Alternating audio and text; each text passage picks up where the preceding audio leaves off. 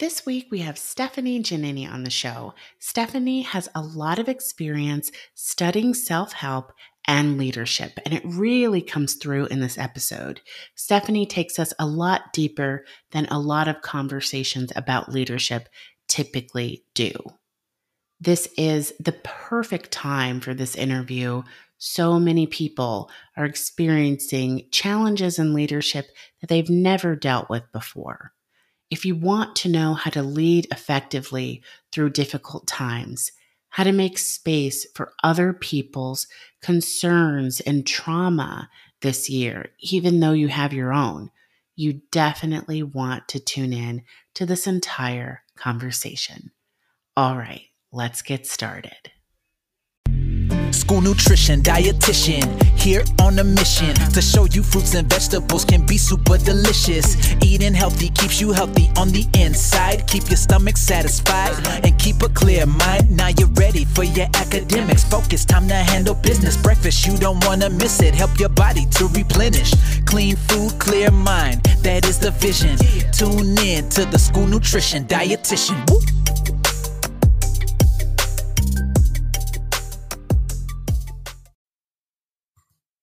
Hey, Stephanie, thank you so much for coming on the show. Thank you for having me. I'm very excited to be here.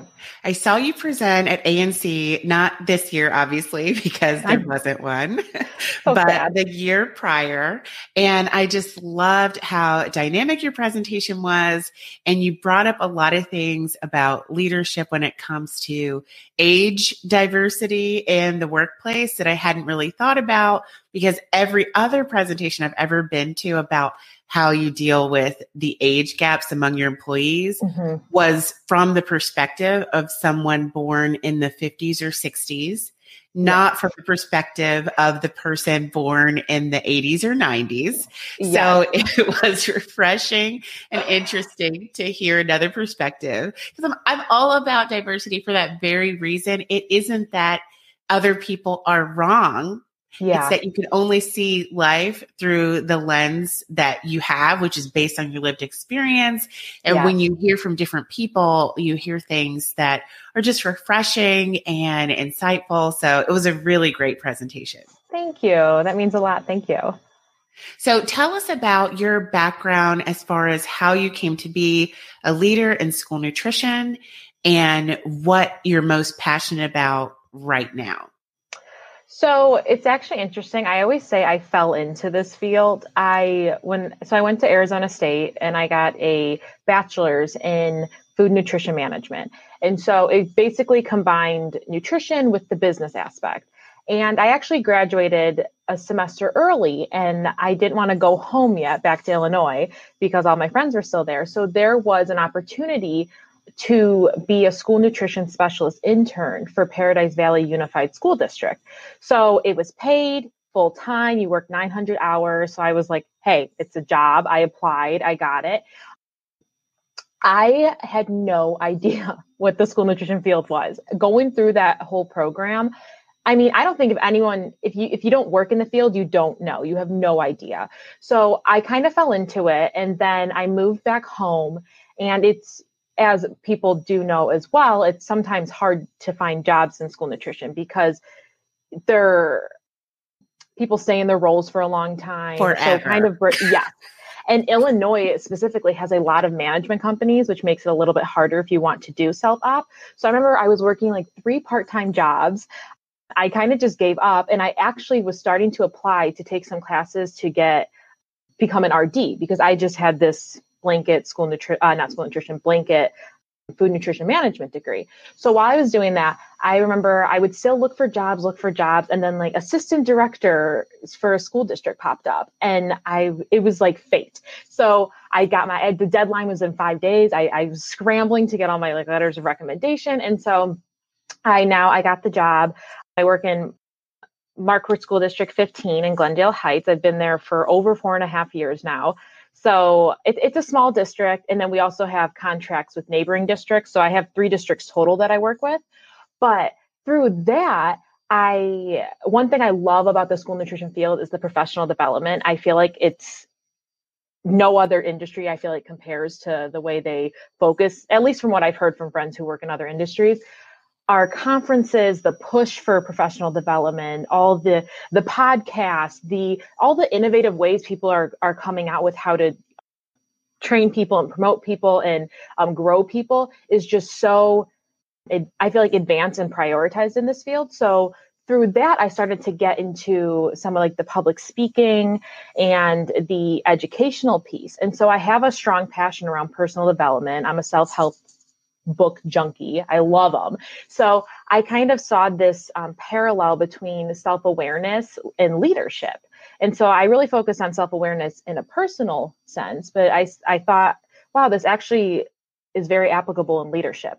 So that's where the self awareness class came about, and it did really well in the state level. And then I um, performed it at performed it at um, ANC, and so it was so funny because after that, in the state level, my boss had kind of sprinkled a little seed in my mind and thought she said you know you're really passionate about that. Is there some type of certification or degree you could get in that? So i never thought about going back to school so i researched and i ended up i'm almost done. I'm done maybe in like a week and a half with my master's in organizational leadership and learning from george washington university. Thank you. It's been very tough, but one of the most rewarding experiences I've had as far as personal growth and education.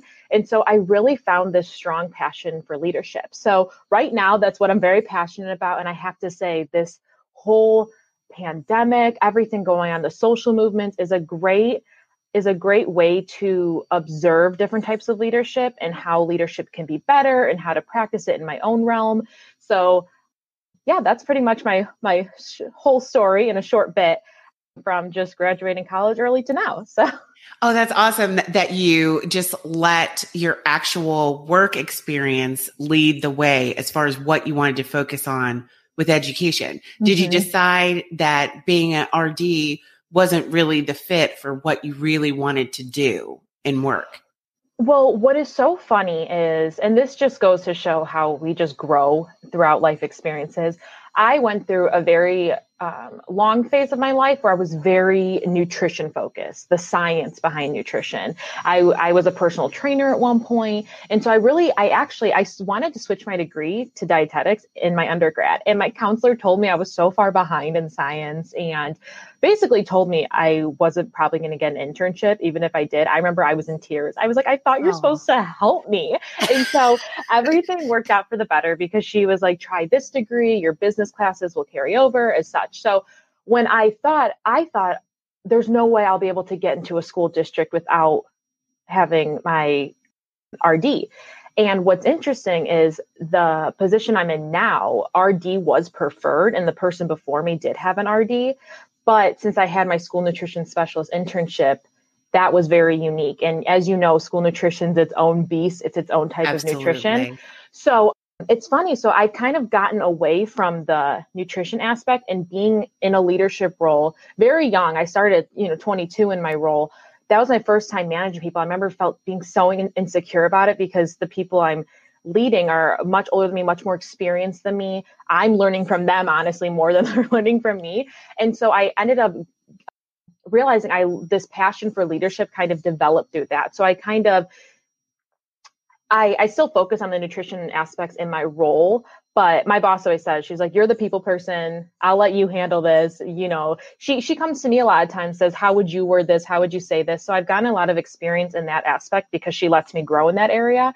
And so it's just funny because i was so hyper focused on nutrition and now i'm more i'm i'm more focused on people now yeah. in the hmm. realm of yeah. nutrition Well, that's really interesting because when I look at just how much nutrition knowledge you really need as far as the science and metabolism when it comes to eating well or serving the general population when it comes to eating well, mm-hmm. it's not necessary because yeah. when things are going well in the body, the more you intervene, the more problems you cause. Very true. So if you don't want to work with people who are ill or who have mm-hmm. like some co- kind of uh, genetic well, like an inborn error of metabolism. I was trying to think of a more like regular person way to say yes. that. But if you don't have some special illness that affects your diet, you don't need all that. Mm-mm. So even though we do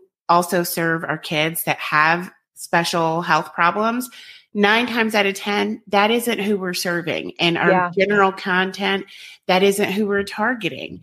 So I love that degrees kind of around health do seem to help as far as how much you understand that having a healthy staff can really help with productivity. But when it comes to nutrition, like you said, it's its own animal mm-hmm. and we need a variety of educational backgrounds to be whole. 100%. So, yeah, definitely. And then also anyone who has, has gone through the process of getting the internship and all that placement and everything. I mean, unless they're still lying to themselves, they they would say you made the right decision because it's yeah. just so it's got a lot a lot of issues and yeah. there's a little bit of a gap between what do you really need to know to go into the workforce and be strong mm-hmm. versus what we're still measuring and focusing on. I was fortunate because my internship was very, very practical because mm-hmm. it was only for people who were already in the workforce. Yes. So you had to be an employee of the public health department in the state of Georgia to even apply. So it wasn't oh, wow. as airy fairy as some of these other programs are. When you see these new dietitians trying to interact with real humans and they sound like a textbook. Yeah. They have no concept of what is relevant to a real live person. Yes. Well, Who has to go to dialysis, but they also have a job, like, and they also have a life. Like, there's a yes. real gap there. Totally. And what's so interesting is I do find I a lot of my classes in undergrad, I, I was with dietetic students. We a lot of our classes cross over, cross over. Yeah, that's right. And so they what's really interesting that I found is a lot of them were very disappointed. They didn't they thought it was going to be something different than it was. Mm-hmm. They, I mm. think they, a lot of people went into it wanting to just work the more, I think they wanted to go more the wellness, nutrition, wellness, fitness route. And they, when they got bombarded with the science and the nitty gritty, and I think I, since I wasn't extremely strong in science, that's why my counselor kind of told me, eh, you might not want to do this.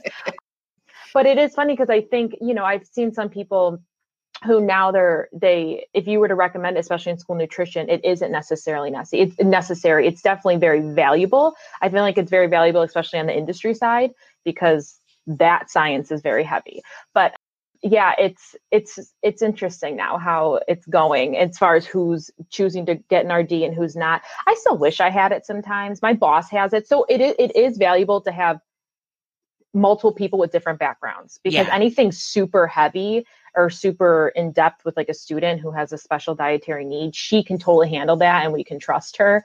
Something I can handle the basics. Like I know what has gluten in it and what doesn't.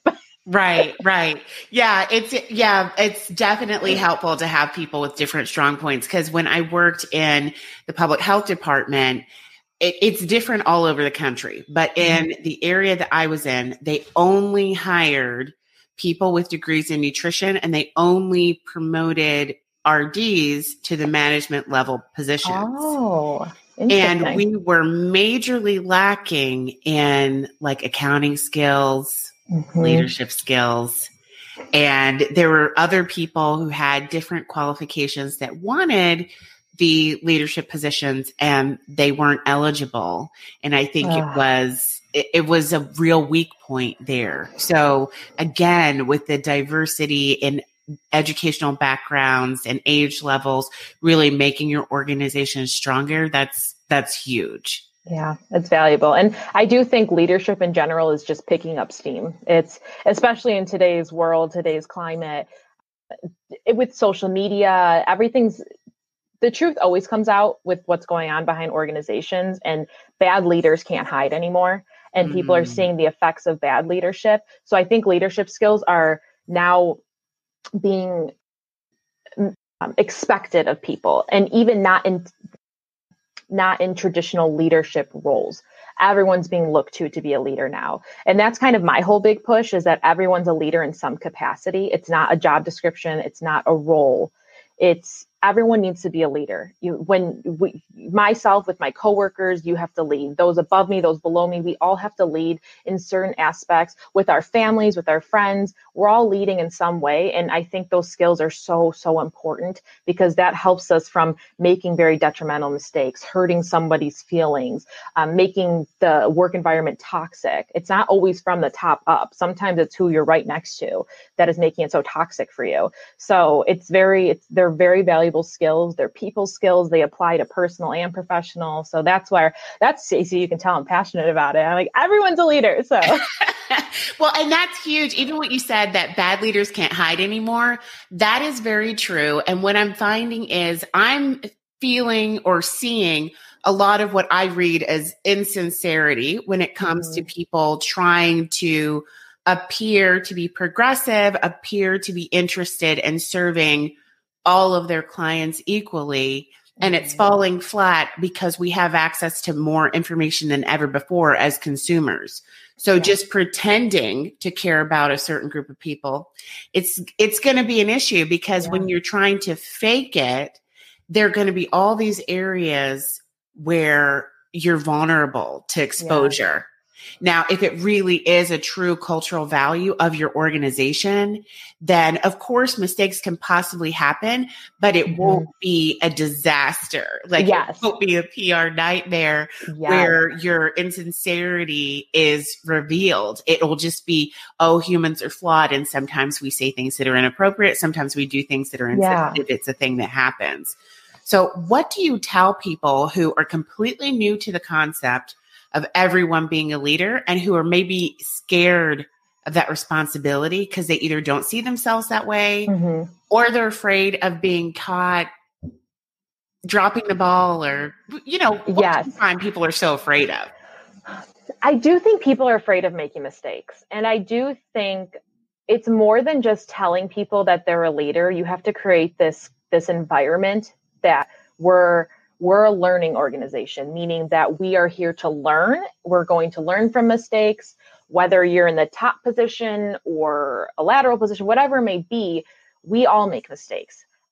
And I think that's really huge. People need to see their superiors be vulnerable as such, own up to their mistakes and say, How are we going to learn from this? But what I like that you said was when you asked how if they don't see themselves as a leader. And I think that's the very foundation of it is really developing that leader identity. And that is, I think, the first and foremost that people need to do because you can't lead efficiently or confidently if you don't see yourself as a leader. And I think that's also sometimes the hardest thing to get people to see themselves because the traditional the t- traditional idea of a leader is like the boss who looks down on everybody and who makes all the decisions. And I think that is something I'm really trying to push away is that a leader's supposed to have all the answers. And that's not the case. It's that leading people is the bare minimum term of a leader is influencing people. You can influence people. So, oftentimes, I think to help people be leaders is to be more collaborative with them and do a more shared leadership. I am very much, which I laugh. I sometimes think this annoys my staff, but they're they'll come to me, what should we do? And I come back, well, what do you think we should do? And so that's not to say that I'm a bad leader, but I want to hear their ideas because they often have way better ideas than I ever could. And oftentimes your best ideas are coming from people who you lead. And your role is to help guide those thoughts, to help guide them in being confident in those decisions.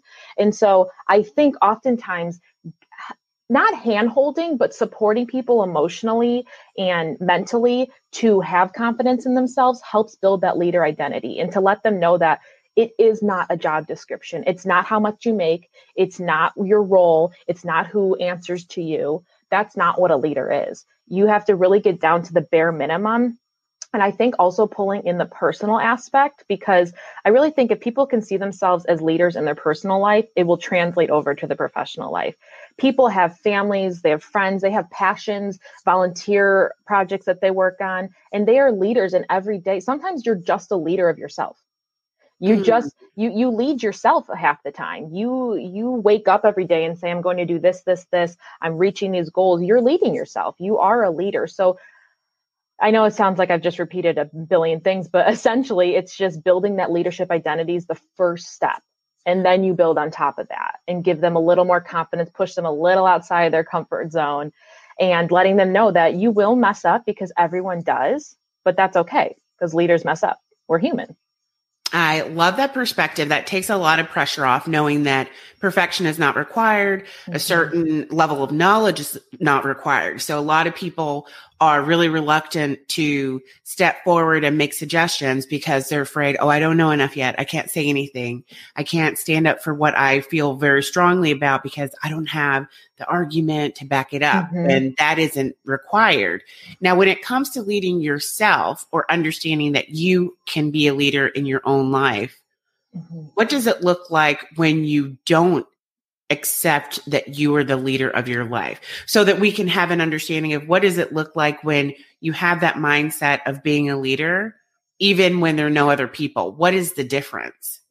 So i think sometimes okay so the difference here in my opinion is that if you always need somebody else to lead then you're always looking to tell people what to do. And oftentimes that creates control freaks and that that creates the need for some sense of control, power, whatever may be, to tell people we're going to do this, this, this. Now, if you are a leader in your own life, what it looks like if you don't believe that is that you always need somebody to reassure you in your decisions. And that's hard. And I know what that's like because I'm a very indecisive person. So as far as a leader, it's should I do this? Yes or no? You're you're ruminating on it. You need 50 different opinions. I used to be that person who would have to text all 20 of my friends and then get overwhelmed with their varying responses. And then I still didn't know what to do. And so I think when you're a leader in your life, you're able to make decisions and be confident in your decision, but also confident that if it goes wrong, that you're going to be okay, that um, you're willing to accept all options or all outcomes. But as far as when it, if you only feel like a leader when you are have people around you, that's where I feel like personal growth lacks because you always need somebody that not to not to boss around, but you always need you you need that that group around you to feel some sense of confidence in being a leader where if you are confident individually then that'll help you when you are with the group surrounding you if that makes sense. That's really deep. That does make sense. And i feel like i've seen that. Probably everyone has seen it if you weren't able to pinpoint why you if you've been micromanaged before mm-hmm. and you've had a, someone who was a leader by name, by title, but didn't really seem to actually be an effective leader mm-hmm. because people didn't listen to them or respond to them. People didn't really seem to be able to accept that they should be in charge. Mm-hmm. Those people who always have to tell you, I'm in charge, so we have to do this. Yes. If you have to keep saying it, you're not yes, I totally believe that. If people have to say something enough, then you obviously don't feel it or it's not true. You right. your action should just show. And that's a lot of times what leadership is. It's not like I said, it's not a title, it's not saying I'm the leader. People oftentimes people who are natural born leaders or emerge as leaders in in situations they just those are those people that everyone just seems to turn to and look to when things go wrong or everyone just gravitates to. And that's something that's like an aura you have. That's not because that person said i'm the leader now. So to right. your point it's it's not it's not saying it or demanding it. It just is who you are. So when you can feel on an individual level everyone else will feel it around you. Yeah absolutely. That is so profound and that relationship between your interest in personal development and self help, I think is really kind of unique. I'm also completely obsessed with self help books in general. and just knowing that growth is something that should be happening in all areas of our life. And mm-hmm. if you do it in one area, it helps you in all areas is a concept that I am always fascinated with knowing that if you're working on your yourself and you're learning how to lead yourself, it's going to help you in business and mm-hmm. relationships mm-hmm. all over the place. So, how do you kind of explain the need to be interested in ongoing growth to people who aren't naturally drawn to that? Because there seem to be some people that are very self aware, very introspective, and they love that. Yeah. And then there are people who are just like, why you think too much. That's what they usually say to people like us. if I was if I had a penny or dollar every time someone told me I think too much and it's funny. It's yeah. I it is it is interesting to see two types of people like that because obviously being in my graduate program, I'm surrounded by people who are into this. And it's easy to assume that everyone is because like this is great. Oh my goodness, I learned this new concept. And then you talk to other people and they're just they're like, that's what you read in your free time. And I'm like, you don't read that in your free time. Um, and so I think I do think part of it is starting at that that minimum level. I did notice a lot of people in that had attended my self-awareness class. That was the first time they had heard about self-awareness or understood the concept and understood the power of being self-aware. I think sometimes people think they're a lot less powerful than they are over their actions and their thoughts and what they can do. And i also think as time goes on the older you get the more you think well this is the way i am. I hear it all the time from my mom actually. I'm I'm six years old. This is the way I am. You're not going to tell me any different. And my big thing is, I don't, age does not matter. You can, you should be growing from the day you're born until the day, you know, you're no longer here on this earth because life is too precious and short to not try and be the best version of yourself. To think you're just done and at a dead end, humans are way too complex for that. We have so much, so much untapped potential. Everybody does. And so, I think it all starts with people starting with self awareness, realizing you can control what you think, the way you act, the way it affects others, but also building that confidence and making them interested in, in what they can do. I think people don't realize what they can do. They just say, well, I've done this. So that's just that's just who I am. And I I like to challenge it and say that's not who you are. You aren't just this, you aren't just that. Humans are so complex. And I do think and this might just be the nerd in me. I think the brain is so fascinating. And I think sometimes just reading books on behavior and psychology and what our brains trick us into thinking. Oh, yeah. Oh my gosh, it's so crazy. And I, so I think starting with those foundational levels helps people become more interested because when you seek to understand how your brain works, it's kind of like a rabbit hole you just want it more and more. It really is. It's so, to me, all of that is fascinating. And learning how your brain develops like ruts that you mm-hmm. can st- get stuck in because that's how we are able to make decisions really quickly. Mm-hmm. But if we don't question those, then the decisions we make maybe are not trustworthy yeah. or not in alignment with what we really want to be doing. Like if you have an overarching mission for your life or like this is my personal value statement, yeah. you may not know if you aren't self-aware that you have patterns that are already in your head that you have to do work to get out of to like yes the wheel out of the rut. And I do think when you say that you have to do the work to get the wheel out of the rut, I think that's what hinders people sometimes because, and you see it all the time now, people have a hard time admitting they're wrong, or people have a hard time admitting that they they may not be very knowledgeable in this area. They may have been behaving a certain way that wasn't right.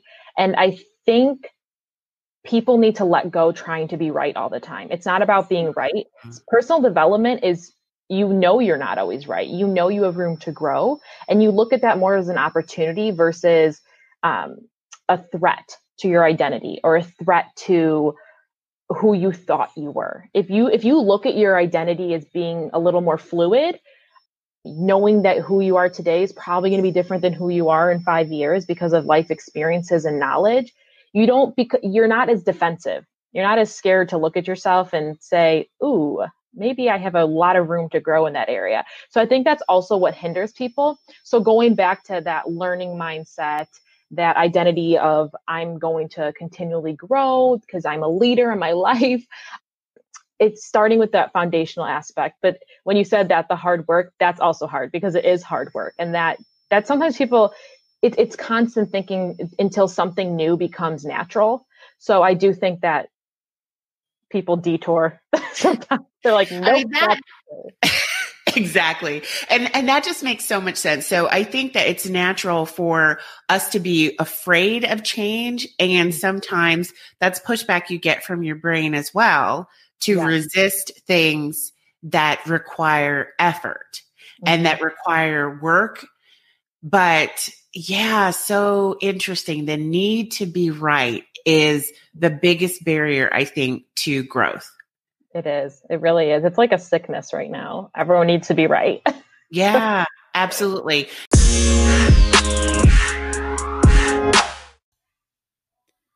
This episode is brought to you by the Live and Work Joyfully community. Live and Work Joyfully is an inclusive community that is for anyone who's ready to upgrade themselves. This is where self improvement meets professional development, and it's all under one umbrella. People in nutrition already know how you fuel your body and how you relate to food and your body really affects your ability to thrive in the workforce. It affects your energy levels and the emotional bandwidth you have during the business day. That's why it made so much sense to marry these two things your happiness at home and your happiness at work. Be sure to check out the community visiting www.daliakinsey.com under the community tab. Don't worry, the link is in the show notes. All right, let's get back to the episode.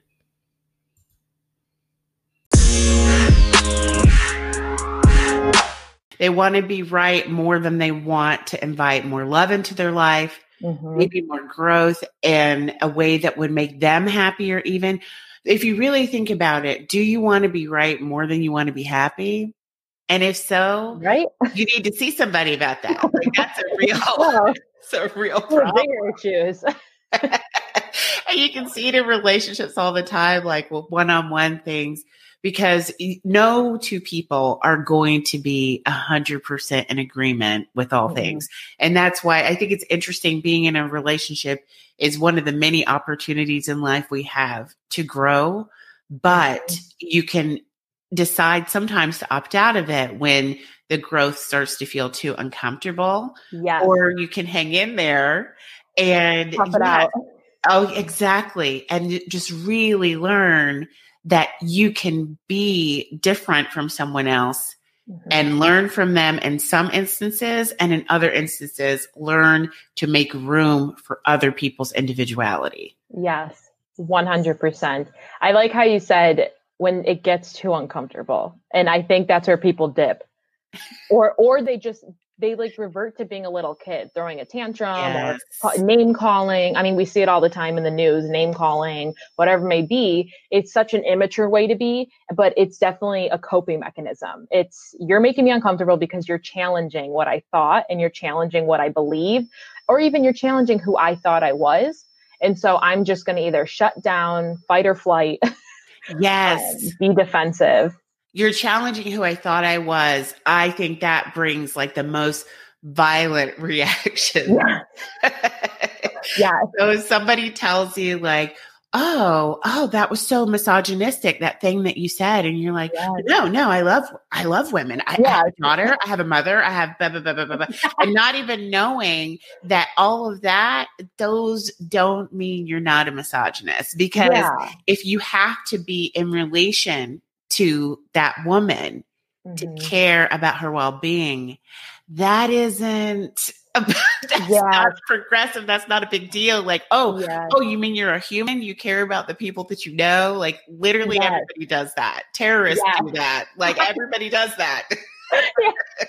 oh my gosh yes it's so true it's ah uh, it's interesting i wish people and that's why i say identity should be fluid as far as and I'm not talking about, you know, the the main identities that we have, but this I, I get very lately i get very irritated with hardcore labels that people have and I, I i talk all the time about ideologies that people lead with their ideology versus leading just as a as a leader, as a human.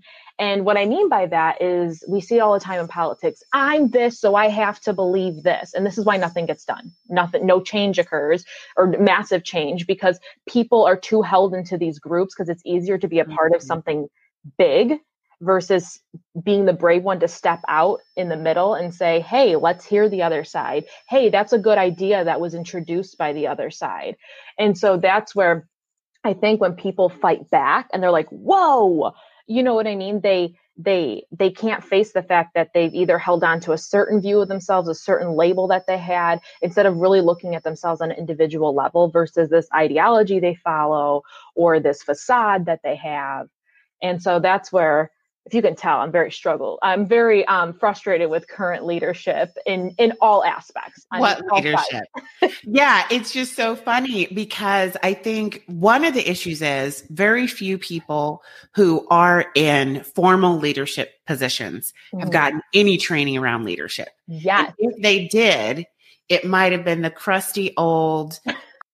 But like you said, like the boss is a dictator yes. type of leadership training where, oh, you can't trust the individuals that report to you or that you're supposed to be guiding because people are just naturally bad news and they need to be yeah. kept in line. You can really tell there's this lack of trust in the people that people are guiding. And so they hide information from them. They don't include them in decisions. You know, the mm-hmm. lack of mm-hmm. transparency really tells you you don't trust the people you're supposed to be leading. Yeah. So always lie to them, trying to control how they'll feel by yeah. giving them like half of the story. But like you said, these days, information's going to keep on leaking out. And then how can you lead when there's no trust? How can you yeah. when you never show up as yourself? You mm-hmm. always show up as this kind of just impersonal figure that has a rigid identity linked to some bigger group that you kind of mm-hmm. hide behind. So we yeah. don't know who you really are. Mm-hmm. know who you've decided to affiliate yourself with. And now you're yeah. going to follow whatever you think kind of fits with that branding. Yes. And we don't know who you are as a person. Yes. I could not agree more. And you brought up two really good points one about trust. And I think I was reading this in school or in conversation, but some organization, I can't remember what it was, but I love the concept. Their concept was the the traditional way with hierarchy is that you have to earn trust. Mm. And so we'll you're a new hire, but you need to earn my trust.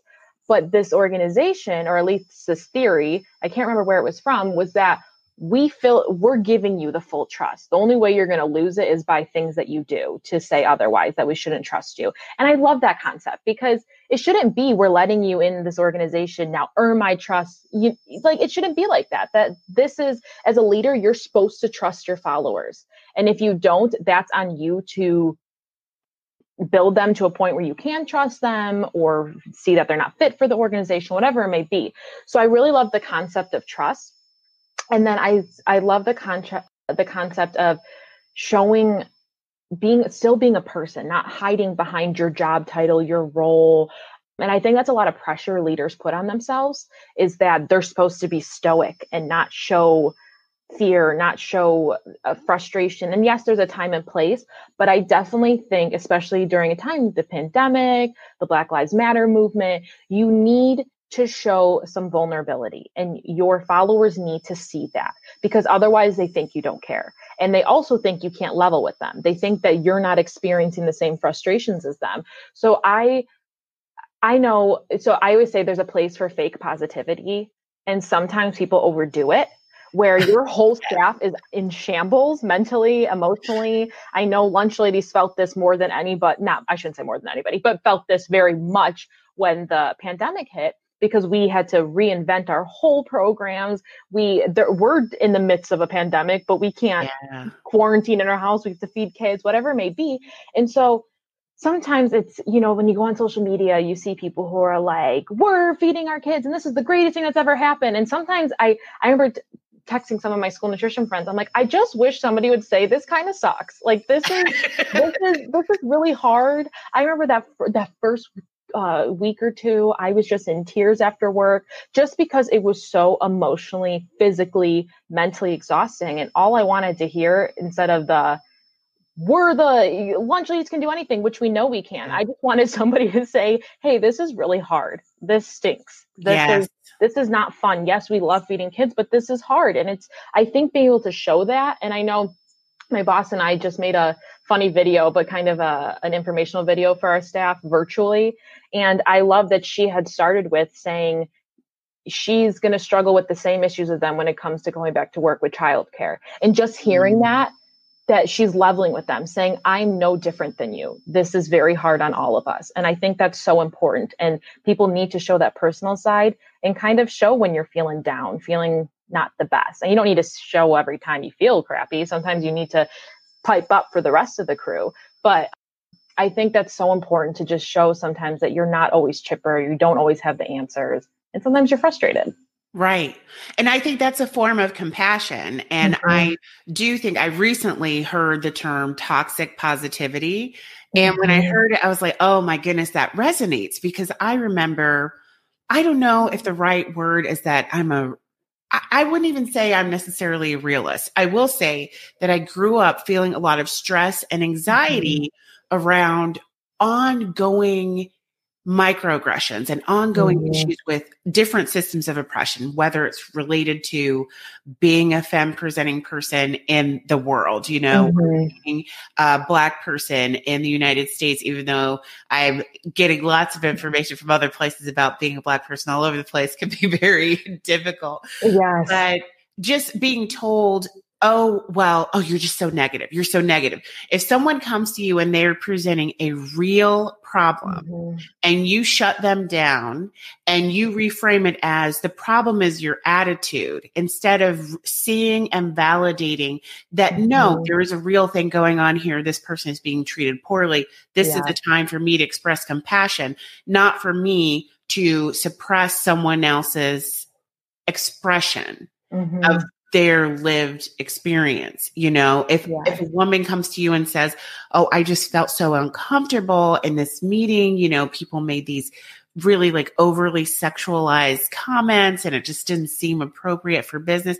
You don't say like, Oh, you just need to suck it up. Like this yeah. is just, this is just life. This is just whatever. Yeah. Is it though? Or should you really listen to that person and don't use positive don't weaponize positivity yeah like what a nasty thing to do like being yes. someone who has a sunny outlook is wonderful and it's so refreshing but yes. that doesn't mean that there aren't also bad things happening yes. and when someone is trying to express their distress telling them how to feel is not helpful it is not i that's something i've actively been working on as a listener is realizing that when people come to you, sometimes they're not even looking for a solution. They just want you to validate the way they're feeling. And I think as somebody, if you're a caring person, you are going to naturally try and find a solution or try and do something to make them feel better. I remember reading, if you follow a lot of people do with leadership, Brene Brown, she yes.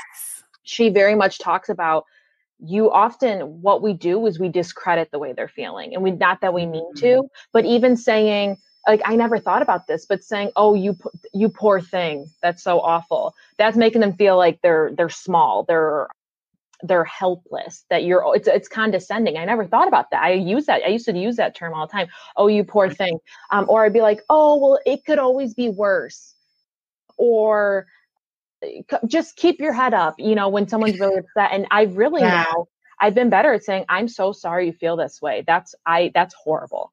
I yeah. I can't relate but if I can imagine that's that's got to be such a horrible feeling. I always tell people feel what you need to feel because it's going to come out regardless. So if you if you try and always be positive, it's going to present itself in some other way. And usually it's not a healthy way. It's not a effective way. So, you know, it's you're like you said you need to validate people's feelings, not weaponize with positivity and show people that you're on their side you may not have the answer right now, but you're willing to do something and work to find the answer. And I do know sometimes with leaders, when you feel like people are coming at you with all their problems and emotions, it's so draining. And I do think boundaries are necessary to say, hey, can we talk about this in an hour or in two hours. I promise I, will make time for you, but you need to mentally set yourself up for it. So I do think there is a point in that, but I I can see how it's easy for leaders to just discredit other people's emotions, especially when you're trying to get the job done. But like you said, you can't you can't tell somebody that the way they feel is wrong. And right. I think people do that all the time, especially if you're involved with making them the feel.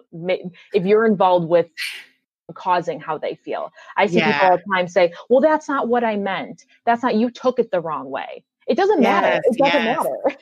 It doesn't yeah, matter. Then you literally it. put it hundred percent back on that person yeah. that I didn't do anything. You received it wrong. Yes. it doesn't, and that's where self awareness comes. That's where you stop back and you say, "I'm so sorry I made you feel that way." is there something i can do or what could i have done differently and i think somebody can re- somebody can take an apology like that they can't accept an mm-hmm. apology that says i'm sorry you just took it the wrong way oh yeah that's not an apology. I, I, know a lot of people think that's an apology yeah just because you said sorry doesn't mean you apologize yeah, i'm so sorry you're so sensitive i didn't yeah. know that oh wow is that an apology on your planet yeah i love that you give actual words that we can use because sometimes it is so uncomfortable. Like if you yeah. are a caring person and or you're kind of empathic, some other people's feelings feel like your feelings and mm-hmm. they're so mm-hmm. uncomfortable. You do want to resolve them. You want yeah. that heavy energy to go away. And so it's natural to just try and make yeah. it go away. But learning to sit with that discomfort a little bit and to mm-hmm just like you said, try any one of those. It's surprising to see how much, how meaningful that is. I remember mm-hmm. this was like in, I don't even know, maybe like 2000, 2001. I mean, the 90s were very problematic. Like people were still doing blackface even on SNL. Oh, so crazy times. And everybody was always saying like that everything was fine. It was a bizarre, bizarre time. But I remember I was on a trip. I was visiting a friend in Spain who is very white, very cis male, just, you know, enjoying all the stuff that comes with that. But at the same time, very empathic. And I don't even remember what I was complaining about but he just really listened and looked yeah. right at me and said, Oh, wow. I'm so sorry. That must be so difficult. And it was like, a light bulb went off. I'm yes. Like, that all I was looking for because it felt like a oh, weight lifted. Yes. Because every time I would express like this person said that to me and I was in the store and blah blah blah blah blah. And they're yeah. like, I'm sure you didn't misunderstand it or you did you know, I never had anyone just validate. And I'm yes. like, I can't believe how much better that made me feel. And that was also the end of it because there's nothing we could do to fix it. Yes. All I wanted was for him to hear it. Yes. You just want to be heard. And it's funny that you said a light bulb went off because I think people don't even realize that's what they're looking for. Mm-hmm. I know um, sometimes when you, uh, when, or when I complain or I'm upset, it's like no matter what somebody tells you the solution, you just don't want to hear it. You're like, that's right. not what I want. No, it doesn't sound right. Why is it irritating me? And it's because all I really wanted was someone to say, yes, that's horrible. Because the common thing that people do is pull in their own experiences to try and mm-hmm. relate to you. And sometimes I do this and I try because it, it's an effort to be, I understand, but oftentimes it, it, people it, no it's when people are upset they don't want to hear about your problems right now. They, are sure you understand in some capacity or trying to understand so right because that's why they came to you. Yes exactly. So it's more just people just want to be heard and even if even if in your even if you think if you were in their shoes you wouldn't be as upset that doesn't matter. You need to acknowledge that they are upset and you're you you feel for them and you you can imagine how upsetting it could be. And people just want to be validated in that sense. And so i feel like as a leader people shut out the emotion because they're afraid they're going to have to come up with solutions and that's not necessarily the case. And some things they, some things need a solution. But i have noticed during this covid time with planning and reopening of schools people are trying to shut out emotion as much yes. as possible because i think they're afraid of a floodgate opening up of a soundboard and people are just saying how they feel but like i said if you don't if you don't show any emotion, if you don't allow people to be heard, it's going to present itself in a different way. And it's most likely going to show up in the workplace, people lashing out at each other, people not putting in their effort, calling in sick to work because they think you don't care. And mm-hmm. so people need to feel, feel heard, especially during times of uncertainty. And I, I, I know leaders are in such a tough position, especially in schools right now. They're in, no matter what they choose, somebody's upset, which is very hard to yeah. to I mean, I'm sure they've lost countless hours of sleep over this. But I do think leaders in general have start, have veered away from the emotion, veered away from having multiple voices at the table out of fear more than anything. Not that they don't care, but they're scared of what's going to come out from it. And you can't be scared. Yeah. And you're right. People are under so much pressure mm-hmm. as a decision maker that it also may feel a little bit like, well, why do I have to make all this room for everybody else's feelings mm-hmm. and moaning and groaning when no one is listening to all that I'm going through and I show yeah. up every day? So how do you create, you, you mentioned setting boundaries, which I think is so, so important. And if you don't take care of yourself, you can't take care of the people around you, whether that's it at work or at home. How do mm-hmm. you create those boundaries so that when you invite other people in and you invite people to kind of air their grievances, that it doesn't completely drain you and make you resentful? So I think it all starts with how you set the tone from the start. I do think people sometimes need a little guidance as far as how conversations are supposed to go. So I think as a leader, start off by acknowledging the emotions saying i i know often what we say in our department. I i understand how um, exhausting this may be how confusing how frustrating because you're not getting a lot of information and we totally understand. So first validating because then people don't feel like they have to spew their emotions to get you to understand. So i think validating first sharing some personal aspect of your life what how this has affected you as a person is very important because i think also also people also need to be empathetic towards leaders because they don't see always what's behind the scenes.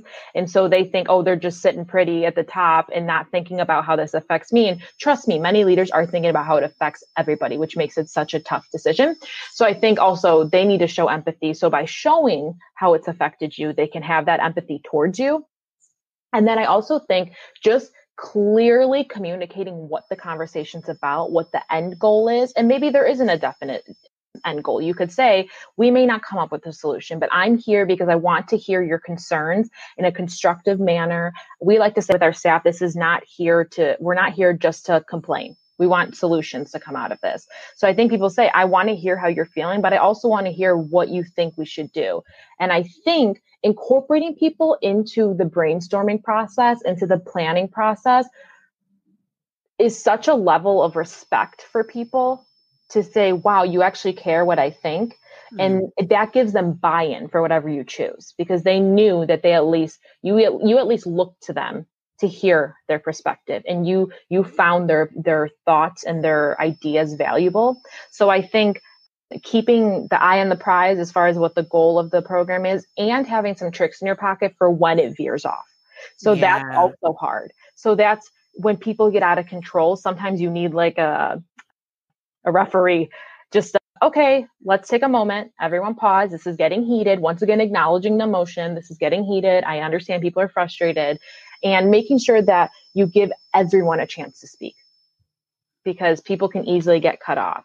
And also i think another thing too is leaders need to be self-aware how they respond to people's ideas. I see it all the mm. time. It's even if it's an out of the box idea and I think people need to say there is no such thing as a bad idea. We want to hear it all, even if you think it's crazy.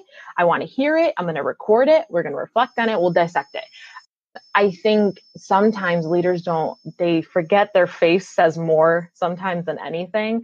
So even, even oftentimes leaders with colleagues that they don't maybe personally like or that's not their their cup of tea right they can it, it says it on their face. They'll cut it short. They won't ask any, yeah, okay. Or it's like, or if a leader always responds with why it won't work, that's another thing. Don't don't right. start with that. Talk about why it can work before you talk about why it won't work. So kind of I think as leaders, they really need to be self aware of how they respond because your face says everything, your body language says everything. And then people never want to share again because they think you don't care. Right.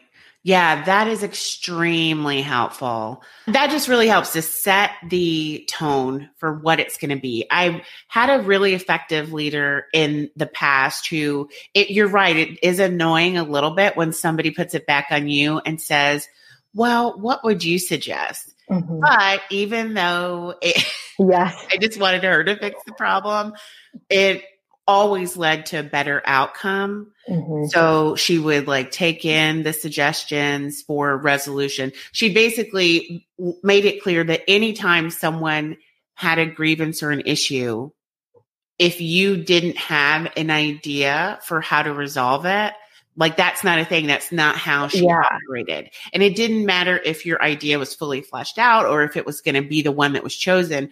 We just needed to know that you cared enough about this problem mm-hmm. to think about how it could be fixed. And for you to understand if even you have no idea how it could be resolved, what if it's one of those things that we can't resolve? Yes. And that's the answer. It can't be resolved. But yeah. how can we make it better?